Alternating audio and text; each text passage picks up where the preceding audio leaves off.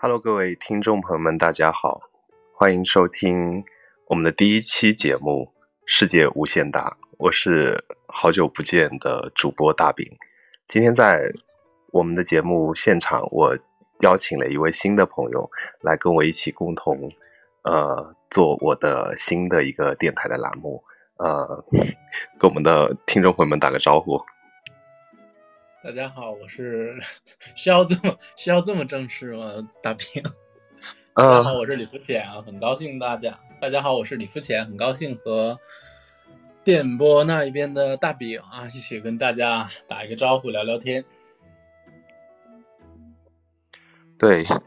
我我主要是太久没有做电台了，然后虽然说前期跟我我的朋友李老师，我们沟通了很长的时间，想重新把这个电台给它启动起来。那从最早的选题跟如何去录制节目，以及是怎么去持续性的更新做这个电台的过程，我们其实策划了很长的时间，当然中间也有躺平了一一段一段时间，所以今天算是正式的跟大家见面了吧？嗯所以基本上没研究明白什么，就是就看着来吧。啊，对，就看着来。我们其实还是秉承着一个跑题才是正题的原则。那今天其实第一期的节目，我们是打算在呃节目当中跟大家聊一聊，就是整个稍微像广播的发展的过程。嗯，可能这说的有点大，因为最早我们在想说第一期到底是说什么，可能收听我们节目有一部分是新的粉丝，也有一部分可能是以前很早期的时候做电台沉淀下来的一部分的听众。那我们就想说，呃，我那会儿就在想，如何是去启动新的一个节目，包括在做这个 demo，以及我们前面切入的时候，我们很认真的做了一个片头。嗯，这个 demo 在做的过程当中，我有把一些上一次测测试的片段，也有发给一些朋友来听。然后他们给我很多的反馈都是，哎呀，我其实也有电台的情怀，也有广播的情节等等之类的，并没有对于节目提很多的意见。那可能好像现在娱乐的生活的方式变得越来越多样化，所以广播这个东西伴随着大家成长起来的，好像慢慢被遗忘掉。但是这两年随着私家车的变多，好像广播又重新被提及起来。现在好像娱乐的方式有各种各样的，但是在我们学生年代的时候，好像没有手机。嗯，像特别在这个时间的时候，就是开着小广播在听，有人给我们讲故事也好，或者听一些音乐也好，它更像是一个跟世界连接的窗口吧。嗯，是一个比较传统的一个陪伴的方式吧。因为其实我觉得，嗯，因为我们之前会有一些像我们应该成长起来的年代，应该是一个逐步普及的。怎么有回音呢？Hello，啊，我在听，我在听。嗯，就是这个音乐或者说是收听音乐的方式，那个逐渐的变得便捷化。就像我们我们会从一些呃那个从卡带啊，然后到 CD 啊这样的一个，然后再到一些像 MP3 播放器啊这样的一个形式。但是其实听歌是一个更多的可以说是一个单向的交流吧。嗯呃呃，它是一个固定的内容的、固定的一个形式的这样的一个情感的寄托。但是广播呢，它会有一种相当于接收信息和一个双向的情感交流这样的一个状态吧。嗯，嗯，这是对知是这个。我我是觉得，好像我们这一代成长起来的话，介质科技发展的是非常的快速。你包括像从广播之后，磁带、磁带，再到后面的 CD、MP 3接着是智能手机的普及跟网络的出现。其实我们的娱乐的手段是一直在变化的。那家里面像我我们这一辈成长起来的人，以前不是像父母都是结婚有那种老三样儿嘛？那嗯，我家中就是单响一转儿。对，就伴随着我起来，就是成长起来的话，就是那个三洋的收音机，然后那个收音机的话，它两边的音箱是可以独立拆下来的，中间是可以放放着磁带，那那个就放在我的书桌上，所以晚上经常写作业啊，或者是到半夜的时候就会，呃，播着广播开得很小声，然后在那儿听。其实包括前面我们切入了一个片花的过程，我其实在里面放了很多的彩蛋在里面的。整个早期就是跟我们的李老师在沟通说，我们肯定要相对正式一点，虽然是一个很随意的电台，但是我们还是该有的片花以及是一些预告还是得有。所以李老师给我一些他的想法，想在这片花里面放入哪些歌词啊，以及是想表达的一些东西，我也在里面也夹带了很多，呃，我的私货，就是加引号的，比方说整个片花的过程，我是用一个磁带倒带的过程，然后里面代表了很多这种音乐不同的阶段，因为广播给人的感觉，很多时候其实通过音乐节目在撑起来的。接着后面还有一些电视这种你看不到画面，它可可能放一些电视的对白等等。所以在里面的话，呃，我在前面的片花的过程中，除了李老师给我呃一定要加了刘若英的，然后朴树的，然后以及莫文蔚的《这世界那么多人》，呃，我在里面也会加入，比方迈克杰克逊的演唱会的现场，然后以及是灵魂乐艾瑞莎·弗兰克林的那个呃他的一个灵魂乐，加上那个惠特尼·休斯顿的电影原声带，然后开场的话用的是我比较喜欢的一个歌手叫顺子的钢琴曲，因为一般我在这种深夜的状态的话，我都喜欢听听一些这种让人比较容易联想的一些这种音乐，或者比较有氛围感的。接着像那个周璇的老收音机，其实每一首歌的话，我都精心挑选不同的版本，能涵盖不同的阶段，包括像黑胶老收音机 Live House 的现场演唱会、灵魂乐、电影原声、钢琴，然后结尾。嗯，植入一个就叫“当你和心跳一起出现”，也寓意着就是我们的电台正式的扬帆起航。然后听众听到我们的呃交流之后，可能 可能也会有一种 有一种心动的感觉吧。呃，回到刚刚的那个话题来聊吧，就是可能就是电台伴随着我们这一代的人成长，然后加上科技跟不同的娱乐方式越来越丰富，那可能电台。不是唯一，就变成之一了。嗯，所以我们先了解一下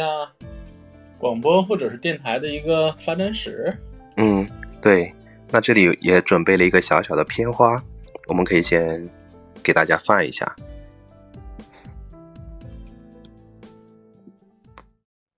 一九零六年圣诞前夜，美国的费森登和亚历山德逊在纽约附近设立了一个广播站。并进行了有史以来第一次广播。世界上第一次广播的内容是两段笑话、一支歌曲和一支小提琴独奏曲。一九二零年，世界上第一座领有执照的电台正式开播，真正的广播在此刻正式诞生。一九二三年，中国的第一座广播电台建成，首先在上海播出。一九二六年，中国出现了第一家自办的广播电台——哈尔滨广播电台。一九四零年，中央人民广播电台的前身延安新华广播电台开始播音。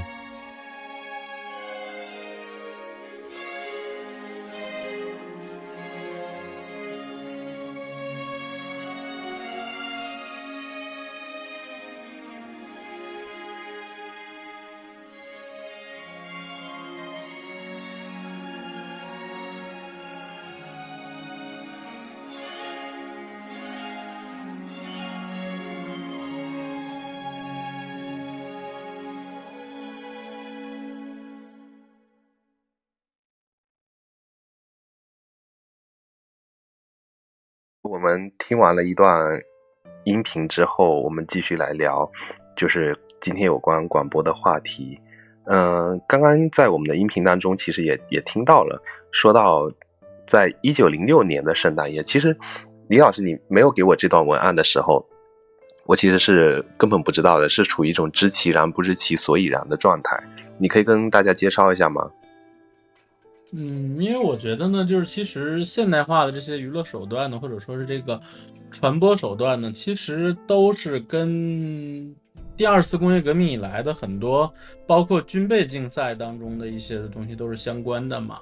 因为你看，这个一九零六年才进行的这个第一段这个广播的，相当于这个播音或者说是这个呃科技的实验也好，或者说是实践也好嘛。然后，但其实这个东西它距离，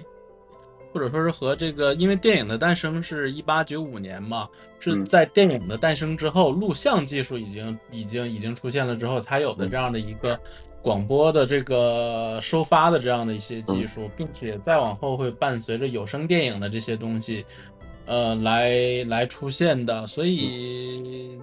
我觉得还是近现代或者说当代的很多。很多很多娱乐手段啊，都是和一些科技的手段的进步才是息息相关而嗯带来的，并且看我们看到这个，我们能听到的这个这个最初的这些广播呀，或者说这个播音的手段啊，它都是在一个说白了是一个世世界上还是处在一个比较混乱的一个时代来出现的。那这样的一个情况就更加剧了一些军备竞赛之类的东西，或者说是这个社会进步、科技进步的方向上的相关的事情吧。啊，明白。没有，我我在想，就是说，在一九零六年的圣诞夜，那第一次播放广播，圣诞前夜，圣诞前夜的那一天。那大家听到这个广播是什么样的心情呢？就是肯定也有当时比较先锋的一些，或者是比较前卫的一些人，他是可以接触到一些这种比较嗯，新型的一定是知道的，或者说是那个涉嫌，相当于是一个做实验的性质这样的出嗯现的。它并不是一个面向大众的，因为因为后面不是也提到了吗？这个真正的广播是诞生于二十世纪的二十年代的。嗯，对，那也也就是说，它中间也有一个发展历程跟不断的测试历程。呃，那接着我还它前面最开始出现的时候，最开始出现的时候，一定是一个测试的阶段，嗯就跟这个电话最开始的出现是一样的，不是一个普及化的东西嘛，它是一嗯个定向科学或者说科技测试这样的一个。其实我还比较好奇，就是如果你没有给我科普的话，我完全是不知道说那个哈尔滨广播电台，嗯，作为共和国的长子，他是不是先天之前是有优势，所以他是第一呢？啊，这个这个会涉及到，会涉及到一些不方便讲的啊历史原因吧，这就个没有办法啊明白。那比方说像现在这种有，很多是机缘机缘巧合式的东西。然后呃，其实应该说的是啥呢？就是说那个那个呃，第一座电台的建立，首先也是在上海嘛，它其实它其实是美国人建立的，这个其实和上海这个城市或者说它的这个地位有着息息相关的这样的一些嗯关联的。就像是刚刚提到了电影的诞生是一八九五年，然而呢，呃，是一八九五年的十二月份，也是嗯其实是和这个这个这个这个这个呃，你看非常非常巧合的一个状态，和这个广播的诞生，或者说第一次广播试音的这个状态是一样的。电影是一八九五年，也是十二月份，然后第一次进行正式的这样的一个公映的。嗯，明白。然后，然后这个，然后一八一啊，那个一八九六年，中国就开始放映第一放就开始放映电影了。处在的地方呢，也是在上海，在大上海十里洋场这样的一个地方，所以其实和上海的这个地位啊，或者说是上海的这个国际环境啊，还是有息息相关的这样的影响的。嗯，明白。嗯，然后到一九四零年的十二月份，中央人民广播电台的前身延安新华广播电台开始播音。那接着，呃，其实这些我我们在聊的这些，感觉是不是我们这一辈的，离我们比较久远的事情？其实，在我们这一代成长起来的话，更多的时候，我觉得是音乐的普及，以及是两岸之间的交流。然后，像这种港台的音乐，很多它是通过电台或者是广播打版的这种介质。嗯，慢慢有很多的学生群体，以及是很多不同的这种年龄层次的人，就提着提着这种卡带机等等之类的在收听音乐。那现在有很多这种多元化的娱乐模式的冲击，其实广播它也慢慢的就是失去了它原来有的这种优势了。嗯，其实最开始最开始出现这个情况的时候。是电视的普及嘛？电视的普及之后，然后其实相对于声音的接收，画面对人的刺激应该是更为强烈的这样的一个情况的。对，到后面接着就是再到了电脑的普及。嗯，对，电脑的普及之后，大家就去下载音乐，然后就比较随心所欲，可以。听自己想听的歌曲，而不是说像在广播面前，或者像现在的电视一样，你在等着别人给你播。包括像后面的视频的网站的普及也是一样的。那在你的印象当中，有没有哪些广播的节目是伴随着你成长，或者是说让你现在想起来还是觉得比较难忘的呢？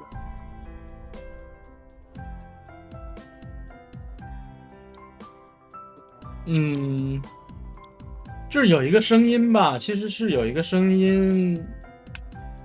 提到广播，我觉得是不得不提的这样的一个状态，或者是这样的一个事情，就是央广的一个一档节目叫《小喇叭》。虽然我没有听过，或者说是我不记得我完整的听过这期节目了，但是这个符号其实就相当于是一个像时代的烙印一样，是可以对我产生非常强烈的这样的一个。一个印象的，就是小喇叭开始广播了，然后我们现在要听一下这个天花吧。广播电台现在对学龄前儿童广播。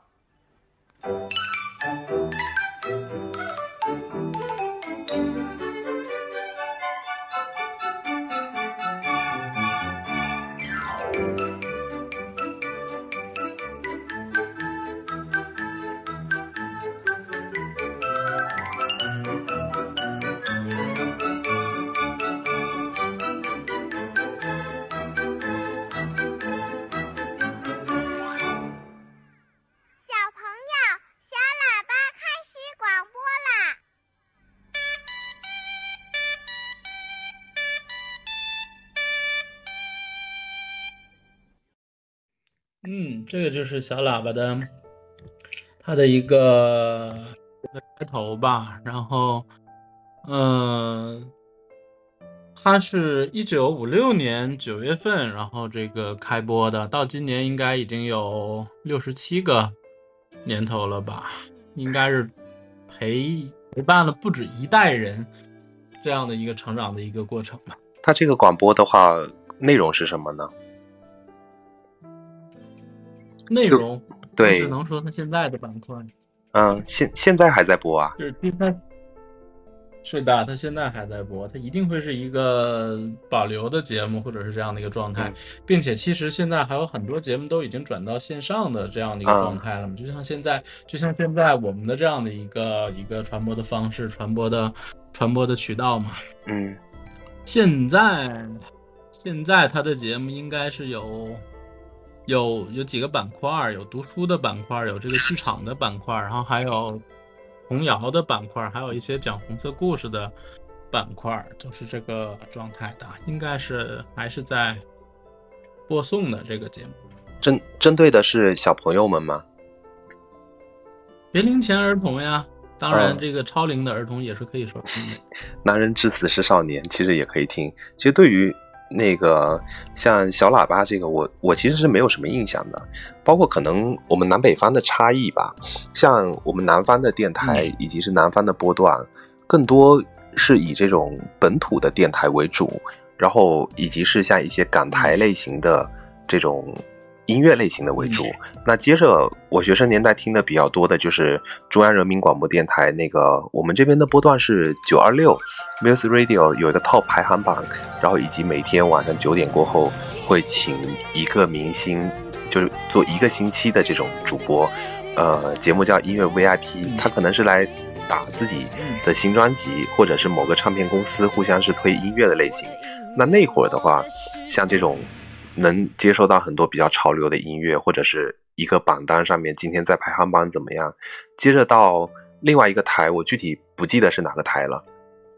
还有那种像类似于像王小丫的《开心词典》一样那种智力问答的节目，它比方说你可以打电话打到电台里，然后有一个导播给你接这个电话，接完之后你可以在线去进行闯关答题。呃，有一些广告商他提供的一些比较精美的礼品，等你闯过之后就可以拿到某个相应的礼物。那其他还有像像对于这种广播的印象，就是我我的奶奶小时候，就是在我小时候，她会有一个小小的收音机，呃，那个收音机的话，大概每天晚上七点钟播完新闻联播之后，在七点半左右，就是会播我们本土的这种频。类似于像评剧、评话一样的，然后讲的都是什么穆桂英挂帅啊，然后什么这种《西厢记》啊，是这种本土类型的戏曲，以及是像一些比较经典的这种戏曲类型的节目。然后在他没有听的时候，你说的这个是央广，你说的这个是你说的这个是央广的频道还是？呃，本土地方的地方的频道，地方频道我们叫左海乡音啊。对。然后包括一个非常资深的老师，就是他他已经去世了，前几年，就是是我们当地比较著名的一个民俗专家，他就会在上面跟我们讲非常多这种民俗以及文化相应的东西。但是小时候可能他，呃，我们听的时候他很多是用方言来说，所以更多我我觉得不是很感兴趣。但是随着呃读书之后。就是看到他写的一些书以及出版的一些书籍，嗯，后续，呃，慢慢的就会发现这里面其实是有很多很有意思的东西在的。嗯，所以之前之前北方的语系会管这个收音机叫细匣子。嗯，为什么这么说？你听过吗？啊，这个我没有听过。我我觉得就是叫戏匣子呀，就相当于是一个地方的这样的一个称呼一样。因为因为最开始没有那么多自制的广播节目的时候，收音机是会放很多像就像你刚才说的黑胶唱片啊，或者说是那个，因为很早期的时候，那个很多黑胶唱片录的是戏曲的内容的东西，像京剧啊之类的东西，然后会通过这个收音机或者说通过广播来播放这样的一个情况，所以会把它称为戏匣子。呃，包括到后续的话，比如说到晚上九点十点的时候，它广播不可能就是放在那边检修，也会放一些电视剧的频道。嗯，比如像小时候经常父母不让看电视的时候，那经常就晚上十点或者十一点守在广播前面。然后我印象很深，就是《少年包青天》，他那个。音乐就是很诡异，有一些恐怖的那种段落在，然后你在里面假装写作业，这边在听那个《少年包青天》，突然间父母会在背后拍你一下，还有像那个张震讲鬼故事，这个都是我感觉都是一代人的记忆。张震讲故事是我这边的一个主播，然后他后来去了北京发展。对，我觉得我我们其实可以把我们现在这种录电台的状态，也可以跟大家介绍一下我们的背景。就我是我是一个南方人，然后我的搭档老李，他是一个南方南方人，南南方人南方人，不要嘲笑我的普通话。南方人。然后我的搭档他是在沈阳，就是我们现在是一南一北的状态。嗯，之所以选择以这种方式来录的话，我觉得这是一个比较便捷的方式吧。并且大家可以随心所欲的交谈。对，啊，千里共良宵这个我刚刚原来也想谈的，刚好中间插了一插了一下。我觉得每个学生年代，如果是有写作业写到深夜，或者是熬夜熬得很迟的，那都有听过姚科的《千里共良宵》。他我印象就是吧，拿掉。嗯，不一定啊。你比如说像高中阶段或者初中阶段，经常会有写作业写到很迟，嗯，就觉得。嗯，人会显得特别的孤独。那排解这种孤独感的方式，其实有的时候就是开一个广播在那儿，听到边上有人跟你在说话，并且他又是直播的状态，就好像是一个窗口打开了一个都市的大门，这种，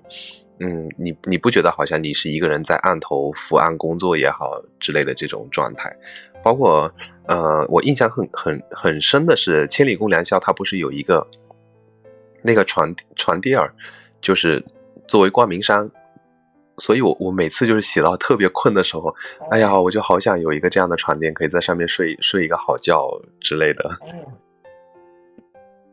我好像有印象。对，就是某某寝具，然后赞助冠名播出的《千里共良宵》，然后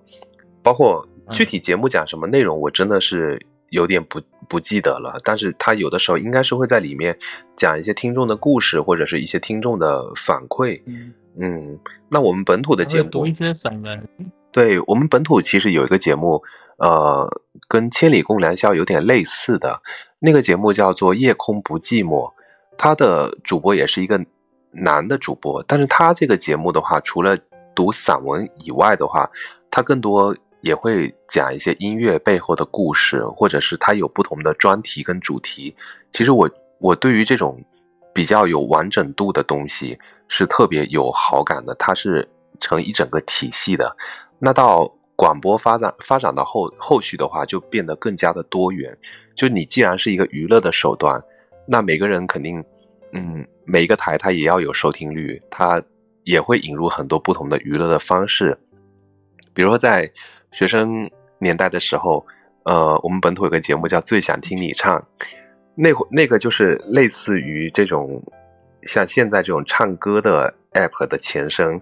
比如说，你很每个人可能都有表演的欲望之类的，你会打电话打到导播台里，然后跟他说我要唱什么类型的歌曲，哎，我要唱周杰伦的，我要唱谁的，嗯然后主播就会给你点评一番。然后明天那个到学校里面，如果同学或者听到你唱的话，你会觉得脸上特别有光，就像校园明星一样的那种什么十佳歌手今天打这个电话进为什么不是很尴尬呀？现现在想来会觉得特别的尴尬，不会很尴尬吗？那时候不会啊，那时候。对嗯，可能有些人他的性格就是比较外向的，那你电话打进去之后，第二天走走在路上，感觉走路都会生风的那种。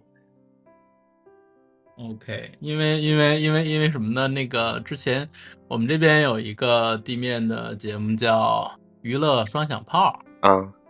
当时做的整个的北方也是非常出名的，然后在北方也是很多个电台会买他节目的版权，然后去播放。然后我记得比较清楚的一次就是说，那个有一次他们两个做了两个主播做了一个下午的一个类似于专场的吧，因为当时他们可能是要可能是要这个出卡带，嗯。那个时候还有一个非常特殊的一个事情，就是那个那个主持人会出卡带，这应该也是一个时代的印记，把自己的节目或者录成一个专辑式的这样的一个形式。然后他们那天就在下午的时候开了一个特别的一个专场。然后，因为之前是是是是不了解的，是不知道的，是不知道这个导播到底是干什么的，或者说是这个如果打进直播间的这个电话的流程是什么。然后我打进去了电话，接听电话的就是导播，但是我一瞬间不知道发生了什么事情，我以为打错了电话或者是怎么样，你就把它挂掉了把电话。给挂了。那那这个电话很难打的，它经常有点像现在那种在线客服一样的，你要挂非常久，而且这个电话的话费很贵啊，就是那种有一些那种报纸，嗯没有那个还是那个什么的，那个还是普通的市话的。有有的是那种报纸报纸的中缝，他会给你留某个那种电台或者是什么之类的电话号码，嗯然后你会打进去，一分钟两块钱，哇，那真的是特贵。然后到月底，呃，结算嗯电话、电话费的时候，就会遭遇到爸妈的一一顿毒打，就对，那个是那个是声讯台的，那个是声讯台的，但是但是但是我刚说的那个我打进直播间的电话就是普通的市话这样的一个状态。嗯，对。那你除了刚刚提到的《千里共良宵》，刚刚提到提到的《千里共良宵》，其实，呃，我查的资料，因为其实我也很长时间没有在听了，嗯千里共良宵》是零四年开播的嘛，嗯它已经于二零二零年的七月份已经转到同样是一个线上的这样的一个状态了。其实嗯说白了，也是一个时代的眼泪一个新的时代的开启吧，不一定是眼泪，它一定是一个新时代的开启。对所以，其实就像是很多时候我们在广播里面听到的某一首自己喜欢的歌曲啊，然后就会特别认真的，或者说是特别珍惜的去听完这一首对歌，呃，因为因为它是稍纵即逝的，它甚甚至反复收听的。我还有这样的记忆，就是我我家的那个收音机，它是可以放磁带的。然后广播在放某些嗯歌曲的过程当中，我会把磁带就没有用的那些磁带放到那个卡带机里面去，然后这边就摁下了录制。录制完了之后，等到广播结束完，嗯我就可以把这个歌曲拿出来放。那这个磁带里面收录的都嗯是我特别喜欢的歌曲，我会就是有的时候头没有掐好或者尾巴没有掐好，会觉得特别的可惜。包括像呃，因为福建这边很多的电电台，它是模仿这种港台的模式来做的。除了像交通广播以外的话，大部分的这种娱乐的电台放的都是比较潮流的这种交通类呃潮流的这种音乐类型的这种广播或者一些音乐。那嗯包括像我们学生年代那会儿的话，其实很多这种音乐类型的。打榜的节目，所以就每天就啊、有首歌可能被顶到第一名或者第二名，进入 top 十，你就可以天天听到这些歌曲，就觉得特别特别的有意思。嗯，所以其实刚刚大饼老师说到这么一个录制的这样的一个状态，就像像《千里共良宵》这样的节目已经转为线上了之后呢，应该是可以反复收听的了，对，对吧？包包括里面可以反复，这个就有但是其点像现实这就造成了另外一个，这这，但是我我想说的，这就造成了另外一个问题，嗯或者说这是一个有有利有弊的这样的一个状态。当你稍纵即逝的时候，你会觉得特别珍惜，但是你再想回往回回听的话，有可能就会比较难。但是像现在这样转为转为这个这个这个这个线上的节目播出之后呢，你可以随时随地再回去收听这个节目，但是有可能你就会觉得它没有那样的珍贵的这样的一个状态。对我刚刚想说的收听，也是这个这个意思。你比如说像纸媒发行的年代，某些报纸比较好，你会把它剪下来贴在你的课本上，或者贴在某个笔记本上。嗯包括像买杂志也是一样，你会囤很多的杂志在哪儿。但是随着自媒体的发展了之后，那这些杂志的话，你就觉得它没有存在你家里的必要了，甚至它哪一篇文章在哪嗯一页上，你可能都记不清了。你随便通过搜索引擎去搜索，你就可以找到你想想要的相关的资料。呃，以及是像电台这个发展，像微博年代的话，当时还有一个专门的频道叫微电台，也就是你在这个微电台上是可以听到全国各地的这种地面频道，以及是像这种广播的频道的。但是微电台的这个页面现在也是悄无声息的下线了，因为现在的自媒体特别的发达，每个人他都可以不断的去输出他的观点，都是一个发发出讯号的平台。然后以及像早期我们做电台的时候，可能不像现在这么方便。嗯，那会儿网络电台刚兴起的时候，有一个叫某某 FM，然后它现在主打的也是可以在这个 app 上收听不同的电台。但是电台的没落的话，我觉得不仅仅是嗯科技的变化，更多的话，嗯很多你包括像广告主，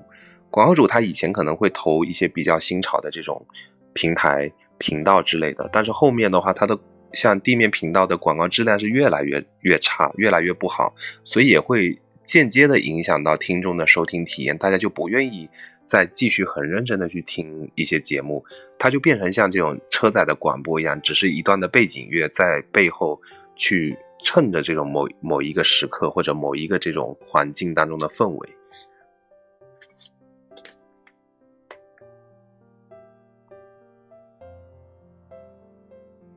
所以刚刚，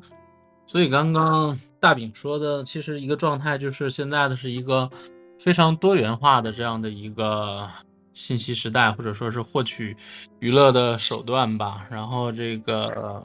很多，但是它的内容的贬值程度也会更加的增强了。所以其实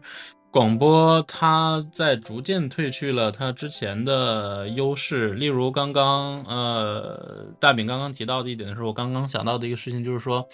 呃晚间新闻的时候，晚间新闻的时候，就像无论是央广的呀，其实是一个央广为主的嘛，呃央广当时的晚间的新闻应该是一直保留着的那个叫新闻与报纸摘要节目，啊，对对吧？对，但是现在啊，你听过吧？你知道吧？已经没有报报纸现，在也现在也是有，现在也是，现在也是有的，或者说他那个节目应该是还叫那个名字的，嗯但是其实有有有什么样的一个改变呢？就是很多很多重要的信息首播是在新闻与报纸摘要节目的，嗯很多重要的信息是在广播先播出来的，但是后来变了一个渠道，就是从广播变成了电视的新闻联播嗯作为它的首播。然后，但是虽然这种优势有所被取代的这样的一个情况，但是其实很多时候，或者说是在重要的时候，它的优势是无法被取代的。例如，我能想到的就是零八年的汶川地震的时候，嗯。然后当时是第一，随着第一批救援部队到达四川、到达汶川的时候，在空投物资的时候，其实有非常非常关键的一个东西，就是空投了很多半导体收音机啊和电池。啊因为我们知道震后它比较损坏最严重的之一的一个设备就是它的那个呃信息信息的沟通这样的一个渠道这样的一个情况，嗯就是在震震区在灾区的这些受灾的这些百姓啊，然后他是没有办法知道那个外界的情况和救援情况的，所以当时空投了将近十七万台的收音机。嗯，我印象中还有九万台的这种手手摇发电式的收音机。就是呃，应该是都算在内啊。嗯这个这个具体的具具体的情况，这个可能没有办法了解了。嗯嗯所以它在一个呃，你看电视信号是肯定是不 OK 的，对，然后那个手机的信号的修复呢，也是需要一个，也是需要一个，也是需要一个时间来给它修复的。但是嗯作为这个最便捷的方式啊，嗯它其实就是广播收音机。来让这里面的灾民啊，会会知道，或者说是第一时间的了解到这个救灾的情况，然后给出一个生机或者是生的希望这样的一个情况。，对，包括你说的这个事情，其实，在零八年大概一月份的时候，我们国家不是遭受了一个比较极端的这种雨雪的天气，很多地方的这种嗯都没有电，然后这种电塔什么都倒掉了嘛。嗯那那会儿的话，也是灾区捐款的物资里面，我也了解到也有很多的收音机，然后这些也是作为一个信息传递的渠道吧。我觉得正因为有它这些存在的意义，你你觉得，嗯，广播这个东西是会被淘汰掉的吗？不可取代的地方呢，除了刚刚说的这个、这个、这个、这个，在在在在在救灾啊，或者说是在这个特殊情况下要面临的这样的一个情况，那个因为广播它是不需要网络基站的，它是嗯直接是一个信号发射塔，然后就可以可以这个往下往往出去这个传播传传播消息、传播信息的。嗯，然后在接收端呢，也是一个比较便捷的这样的一个情况。所以其实这个你刚刚这个问题，其实嗯应该是很多年前就有过的这样的一个情况。也像刚刚最开始说的，随着这个汽车的普及，或者说是家家庭轿车的这样的一个普及，然后因为在在在车上的时候呢，呃，在车上的时候呢，首先你这个是。哪怕是现在这个这个这个这个互联网这么发达的情况之下，嗯也不可能完全是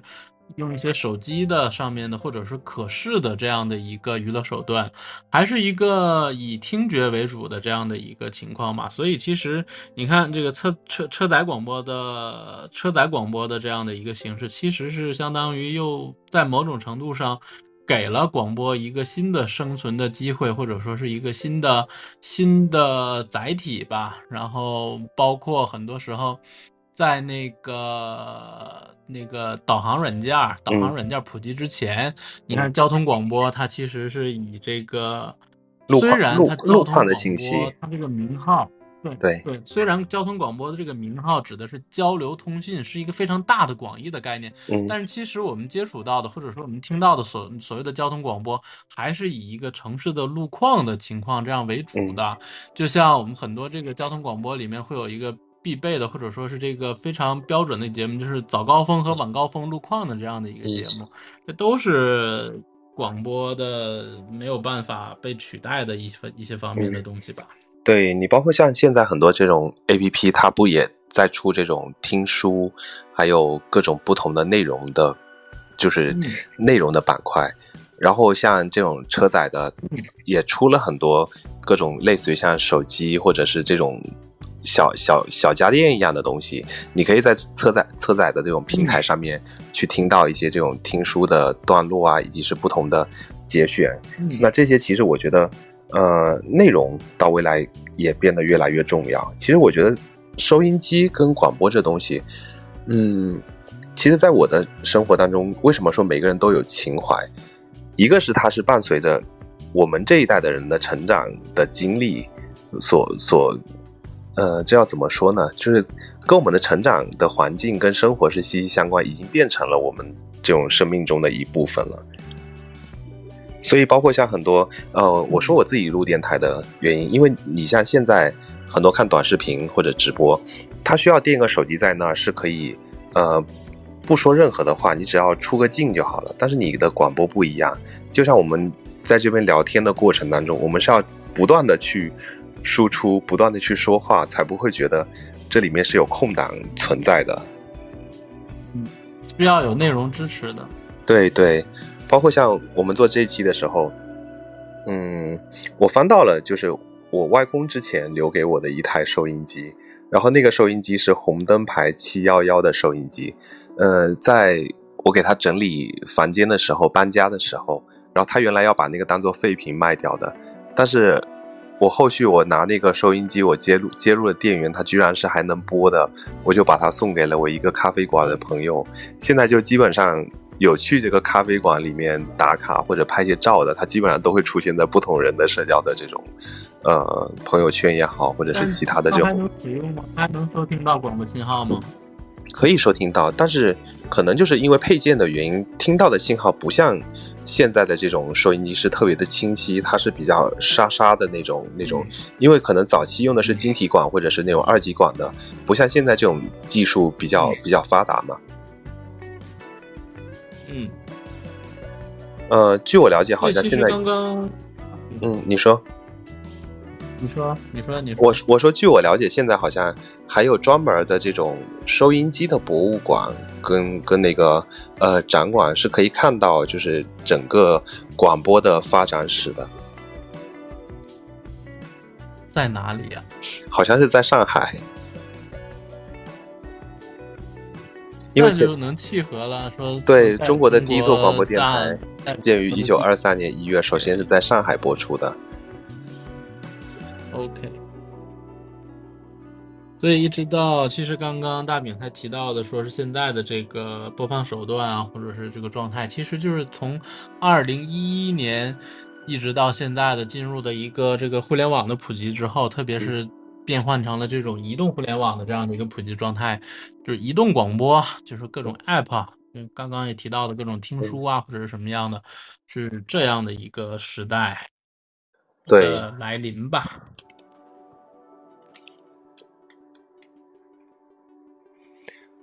啊、那你这边还有没有准备一些什么音频要给大家播的呢？应该没有什么音频了，但是我还想再提一个状态呢，就是一个比较特殊的一个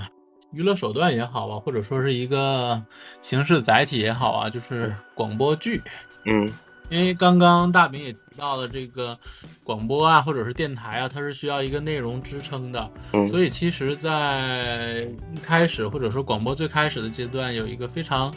非常重要或者说是非常必要的一个节目模式，就是广播剧。然后最早的广播剧呢，是一九二四年，是英国广播公司播出的一个广播剧，叫做《危险》啊，这是世界上世界上第一部由电台录制的广播剧是这样的一个情况。但是然后会听的很多整个的这个概这种广播，它都是用电影的呃电视的原声来播，甚至是一些电影的原声来播。那你指的这个广播剧，它是专门是用为广播而服务定制的节目吗？对，它是专门对，它是专门为为广播服务，相当于特殊录制的这样的一个状态。啊，那就是像有一个比较著名的一个剧本叫《傍晚发生的小事嗯，》啊，就是一个英国的英英国的这个呃，傍晚这个傍晚发生的小事，是不是是不是那个呃两个人对谈，然后在一个房间里就是推理推理的过程呢？是的，那个剧本它最开始它是一个广播剧，是以写是为了写一个广播剧，然后做的那个剧本，后来发了，后来成为了一个比较经典的独幕剧。但是广播剧改编成这种电视的画面，它又是另外一个逻辑了。嗯、其实像如果单独给广播做广播剧，包括现在也有很多这种声优，不是也都在给这种广播剧做配音吗？比如有不同的这种声音，然后给不同的脚本跟剧本，那每个人通过这种方式来演绎。那有一些像小时候我们听的一些节目，它可能直接把电视的画面没有，它是直接放原声的，那你就根本有的是摸不清头脑的。比如说像我有的时候听放一些那种武侠的片子，你就根本不知道它里面在发生什么，只会有一些打斗的音效在那个地方。所以那个是没有进行二度创作的。如果是把这个现成的一些节目呀，或者说是这个影视片段啊，拿过来做广播播放的时候，其实还是需要加上解说的这样的一个情况的。就像这个比较著名的一个一个一个一个演员，或者说是这个主持人也好，就是王刚老师，嗯他在年轻的时候就做过一个比较知名的一个广播剧，叫《夜幕下的哈尔滨》。王刚老师是不是演那个和他声是和声的那个王刚呢？是的。啊，是的，何大人，何大人他就他就录播过一个广播剧叫《夜幕下的哈尔滨》，嗯然后他的整个这个一定是要有一个二度加工的，因为《夜幕下的哈尔滨》它是一个小说小说作品，然后嗯再进行不同的艺术媒介的艺术媒介的成为载体的时候，它都是要根据各自的。各自的承载手段或者说是传播媒介来进行不同的一个一个改编，所以刚刚阿炳大炳说的这个直接拿来播放的，其实并不是一个非常好的或者说非常专业的一个形式或者是模式吧。嗯，但是这个主要是也根据不同的频道，它的收益情况也有关系的。因为你像广播平台的话，它很多大部分的收入都是通过广告商以及是冠名的形式来。那至于是放一些这种流行音乐的排行榜之类的，它也是为了增加自己的收听的群体。那也就是像前面讲的，呃，很多时候现在的质量越来越差，是因为他们招不到商，以及是像广告主都投到不同的平台去了。以前这里还可以再插播一个，以前很多这种听午夜电台等等，大部分你不觉得等到九点到十点过后都是那种，嗯，今天某位专家 在线答疑问诊，对，这这种类型的 这个这个其实我觉得好像也是很多人的一个启蒙吧。这个还是不要启蒙了吧。对对对对对，那只是说随着普及之后，它其实就是节目到后续也有还也很多元还是要建议大家那个身体有任何问题的时候，选择正规的渠道，然后 这是可以说的吗？这段要不要掐掉？这段要掐掉吧。我不知道，就我现在越来越摸不清楚，就是啊、说话的边界在什么地方，什么东西能说，什么东西不能说。我现在也是处于一个摸索的阶段。控制一下，谨言慎行吧。对对，哎然后其实刚刚刚刚刚刚提到这个，刚刚提到这个这广播剧，其实在北方啊，它有一个更普遍或者说更大众的一个模式，就是评书。评书电视的原我们知道有有电视主场，但是其实一样，就是在这个电视书场出现之前呢，全都是全都是在广播里面的一个评书的录播这样的评书情况，比较并且比较其实多。现在的很多我们听的都是那个刘兰芳，还有那个单田芳这些，但是评书在嗯南方的广播当中，其实我觉得可能不大受欢迎，因为首先是一个语言嗯。环境的问题，我们各地讲不同的方言，可能大家对于这种普通话以及是一种比较夸张式的表达的方法，可能大家接受的程度比较低，更多像我身边听的比较多的就是地方类型的方言频道。你比如像闽南地区，它会有闽南语的频道，然后福州地区就是有福州话的频道。呃，除了这个部分以外的话，那就是以流行歌曲跟新闻类型节目组成的，可能收听的群众会更多一些。嗯。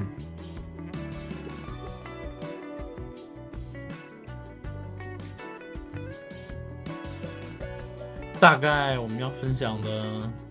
就是这么多啊，希望嗯，大家喜欢听我们的播啊。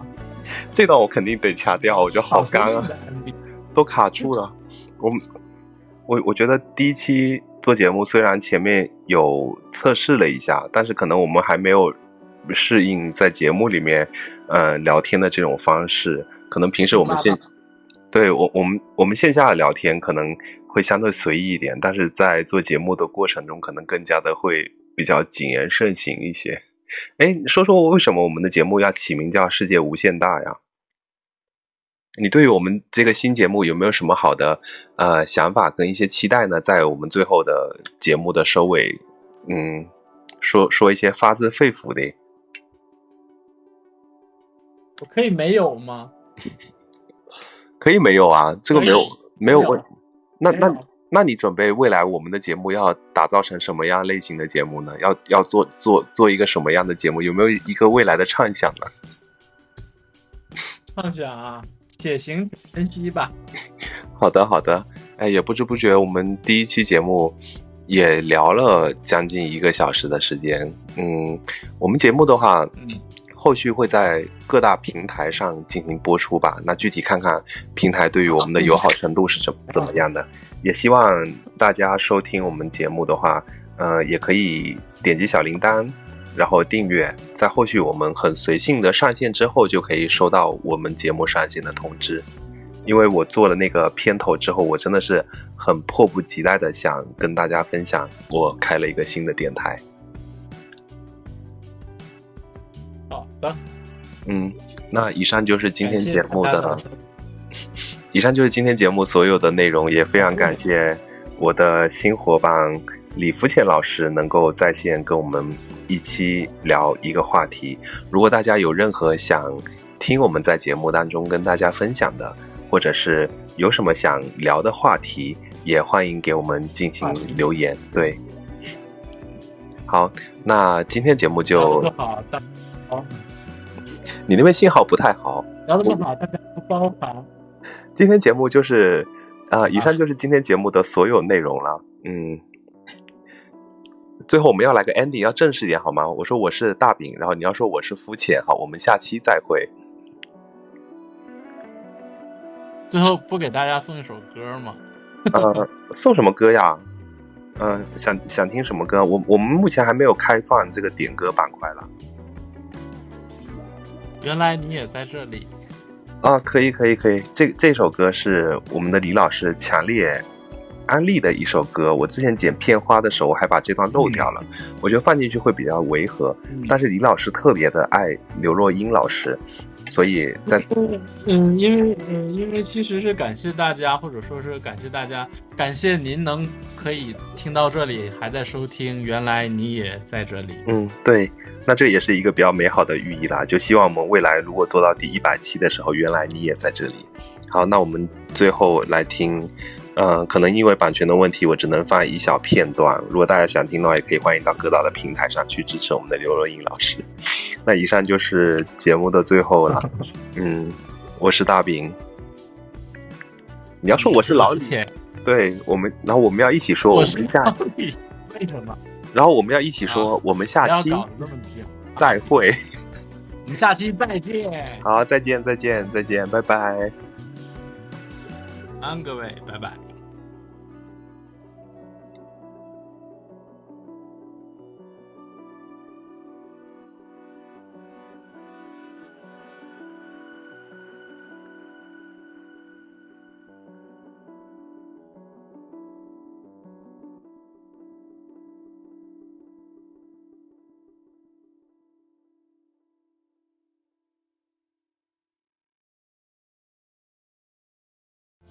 许我尘埃落定，用沉默埋葬了过去。满身风雨，我从海上来，才隐居在这沙漠里。该隐瞒的事总清晰，千言万语只能无语。爱是天时地利的迷信，哦，原来你也在这里。啊，那一个人是只存在梦境里？为什么我用尽全身力气，却换来半生回忆？若不是你渴望眼睛，若不是我救赎心情，在千山万水人海相遇，哦，原来你也在这里。谢谢你们，谢谢。